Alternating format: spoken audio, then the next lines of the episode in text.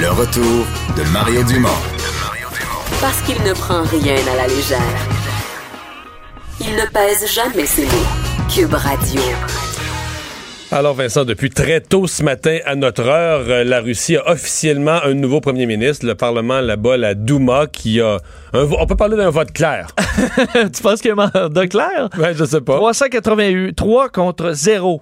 Il y a des abstentions. 41 Ok, quand même, abstentions. quand même. Mais on comprend que euh, ça, Donc, on ça- présente le nouveau premier ministre au Parlement, puis il était le 383-0, on le confirme. Oui. Parle-moi de ça. Ça s'est fait rapidement. euh, c'est pas quelqu'un. euh, je pense que c'est peut-être la première fois que vous allez C'est fou entendre dans ça, notre non? pays, toute la chicane que le Parlement, il y en a qui votent d'un bord, il y en a d'autres qui votent de l'autre. C'est vrai. Là-bas, c'est l'harmonie. Parle-moi de ça. Hein, tout le monde dans le même sens. Mikhail Mishustin, alors euh, qui a été confirmé euh, comme étant euh, nouveau premier ministre de la Russie après la nomination surprise par Vladimir Poutine, Poutine, donc qui a aussi surpris à peu près tout le monde hier avec la Et si vous- démission Ouais. de tout le monde. Et si les gens se demandent d'où vient M. Michoustine, quel rôle jouait-il avant, on dit qu'il était dans la réserve de personnel du président de la Russie, mais la vérité, c'est que c'était un nobody total. C'est ça, ben, en fait, peut-être dans l'individu du grand public, je pense que c'était pas le. Mais je dire, il jouait pas vraiment de, de- de rôle politique euh, d'importance. Pour essayer de comprendre la signification de tout ça, parce que partout dans le monde, il y a des analyses qui disent, euh, qui parlent de la toute-puissance euh, qui de, de Vladimir Poutine, là, qui, qui tourne autour de ça. Guillaume Sauvé, chercheur au Centre d'études et de recherche internationale, spécialiste de la Russie, est avec nous. Euh, bonjour Guillaume. Bonjour. Euh, bon, est-ce que c'est la bonne interprétation, la toute-puissance de, de Vladimir Poutine? Hier, le gouvernement, à la surprise générale, démissionne en bloc, euh, comme si de rien n'était, nomme un nouveau premier ministre, comme si pour lui tout va bien? Ben oui et non, c'est-à-dire qu'effectivement, le fait que tout ça se produise, euh, comme vous l'avez dit, de manière si bien huilée, sans contestation, prouve sa toute puissance sur le système politique russe. Mais en même temps, en plus de la démission du gouvernement hier, la- le grand événement, beaucoup plus important, c'était l'annonce des réformes constitutionnelles. Et ça, ça c'est un tremblement de terre dans la politique russe. euh, parce que ça signifie en fait que euh, la présidence va avoir moins de pouvoir et que le Parlement désormais va en avoir plus. Ce qui veut dire aussi que Poutine est en train de réduire le pouvoir du poste qu'il occupe lui-même. Ce qui peut paraître étonnant. un peu contre-intuitif, ouais. Et, et comment on l'explique? En fait, justement, il faut aller, euh, quand on se dit, est-ce que Poutine est tout puissant? Oui, mais Poutine est clairement en train de regarder vers sa retraite. C'est ça que ça veut nous dire. Ça veut dire que Poutine est en train de regarder qu'est-ce qui va se passer à la fin de son mandat? Son mandat est censé terminer en 2024. Et euh, de toute évidence, les réformes qui ont été annoncées hier nous disent clairement Poutine ne veut plus être président, parce que sinon il réduirait pas le pouvoir du poste qui est. Non, c'est pas, pas sa nature personnelle, là. Exactement. Donc, il ne veut plus être président, ce qui est en soi une grosse nouvelle. Ouais, ça veut dire qu'il ne Il va pas revenir pour un cinquième mandat. Il y a quel âge, Vladimir Euh, Poutine? Très bonne question. Je ne peux pas vous dire comme ça, là, mais euh, Hmm. je sais qu'il n'est pas si vieux que ça. Mais je vais il faire la recherche. Je vais faire la recherche. Donc, la réforme constitutionnelle, euh, euh, bon, on me dit il y a 67 ans. Donc, en 2024, il va quand même avoir 71 ans. C'est pas, pas absurde de penser à la retraite, là.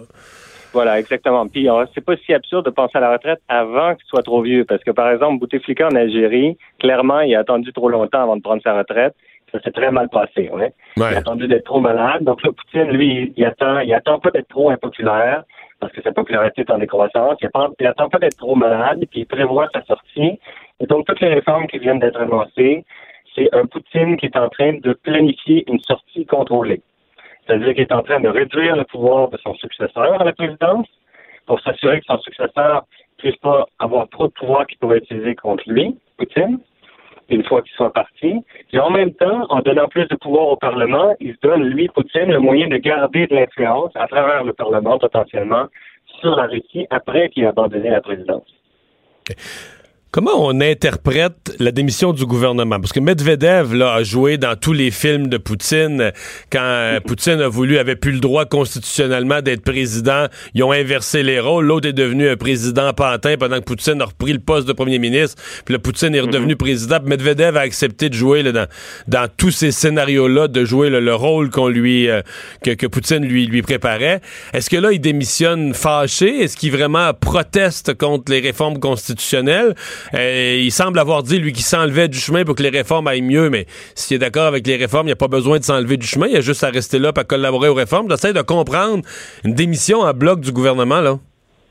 Ouais, alors euh, c'est parce que Medvedev, comme vous l'avez dit, il a joué dans tous les films de Poutine, puis ça l'a un peu usé. C'est-à-dire que clairement, son image à Medvedev est pas bonne. Euh, il est très impopulaire par rapport à Poutine, par exemple.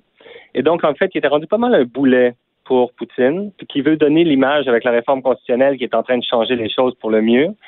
Et donc, en fait, clairement, il a fait signe à Medvedev que maintenant, euh, il n'y avait plus vraiment sa place dans, la, dans le nouveau système politique. Euh, OK, donc on, pense que c'est Poutine qui a, qui a dit euh, fait, débarrasse, ah, le, débarrasse le plancher, fait de l'air.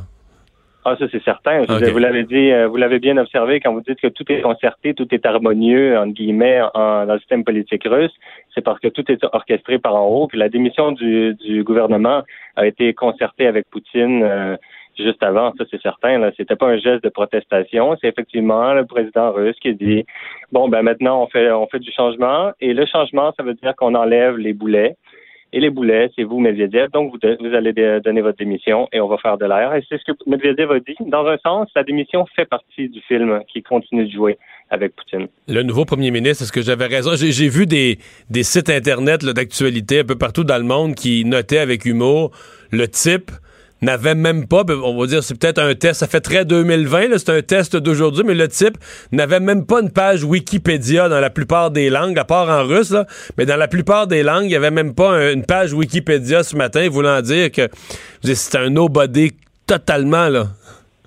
Ben, vous avez exactement raison, c'est-à-dire que c'est un total nobody. Il était absolument inconnu du public russe. Je pense que c'est pour ça qu'il a été choisi.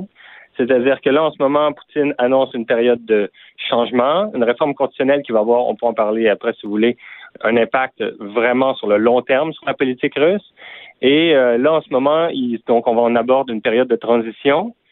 Et là, il ne faut pas avoir une, une figure trop euh, qui fasse de l'ombre à Poutine pendant la période de transition. Ça fait qu'il nomme un nobody, dont le rôle, c'est de rester un nobody pendant la période de transition jusqu'à ce que Poutine se nomme, euh, désigne son successeur à la présidence euh, avant la fin de son mandat. Hmm.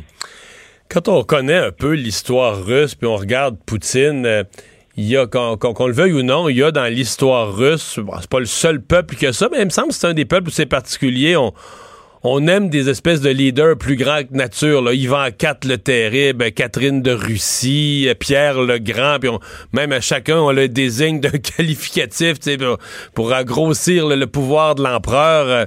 Euh, est-ce que, est-ce que dans le fond, c'est un peu ce que les Russes ont recherché dans, dans, dans Poutine? Il y a une espèce de, de, de leader suprême, tout puissant, pour redonner, parce qu'évidemment, après la chute de l'URSS, il avait perdu un peu de sa superbe. cet empire avait perdu un peu de sa superbe, mais essayer de leur redonner de l'éclat? Ben alors, c'est sûr que la popularité de Poutine, à la base, quand il dans, surtout dans ses deux premiers mandats, devait s'appuyer entièrement sur l'idée qu'il resterait le statut de la Russie. Et quand on dit restaurer le statut de la Russie, c'est pas seulement dans le monde, mais c'est restaurer l'ordre, parce que la Russie a, connu un, un chaos totalement épouvantable dans les années 90, avec une criminalité, une crise deux crises économiques. En fait, ça a été la catastrophe. Et donc, effectivement, dans ce contexte-là, on peut être d'accord ou pas, mais on peut aussi comprendre pourquoi les Russes ont aspiré, disons, à la restauration de l'ordre.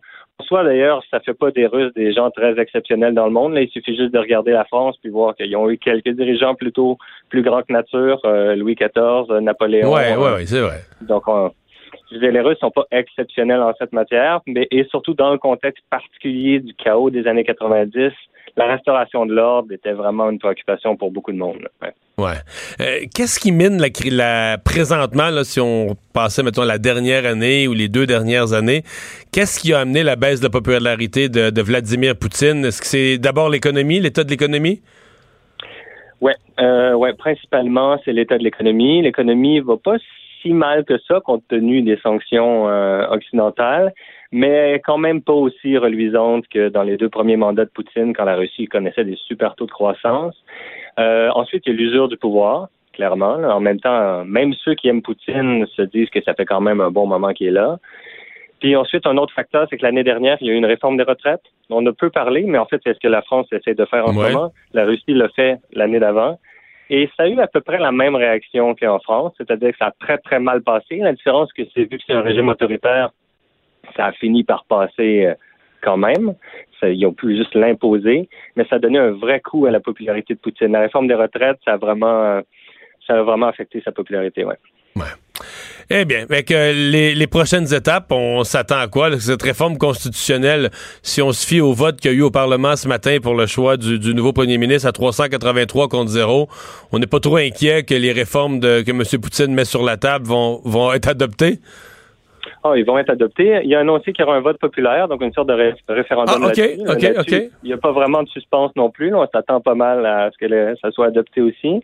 Donc, ça va être adopté. Puis, même si c'est pas ça l'objectif de la réforme de Poutine, qui, comme je l'ai dit, a pour objectif pour lui de préparer sa sortie de manière contrôlée, c'est quand même un progrès pour la démocratie en Russie. Comme je l'ai dit, c'est pas parce que Poutine est démocrate, mais un effet secondaire, c'est que ça va un peu corriger le déséquilibre catastrophique des pouvoirs entre la présidence et le Parlement en ce moment aussi. Et de ce point de vue-là, c'est une assez bonne nouvelle, en fait, même si je dis que c'était pas l'objectif. C'est pas parce que Poutine est démocrate, mais ça, c'est l'effet secondaire. C'est que ça va, la Russie va devenir légèrement plus démocratique. Ben, euh, Guillaume Sauvé, très, très instructif, très intéressant. Merci beaucoup d'avoir été là. Ça fait plaisir. Au revoir. Au revoir. Bon. Je viens de voir apparaître à l'instant, pendant qu'on parlait à M. Monsieur, monsieur Sauvé, le président Trump, parce que là, tout le monde a été assermenté, le juge de la Cour, le juge en chef de la Cour suprême, les sénateurs en vue du procès qui commence là, puis les, les articles ont été adoptés. Il dit I just got impeached for making a perfect phone call. Ah. Toujours ce parfait appel qui a été déclaré illégal aujourd'hui par un comité indépendant. Ouais, viens juste euh, d'avoir l'impeachment pour avoir fait un téléphone, un coup de téléphone parfait. Bon, c'est la witch hunt. c'est ça, c'est la, ouais. la chasse aux sorcières. Euh, culture et sport après ceci.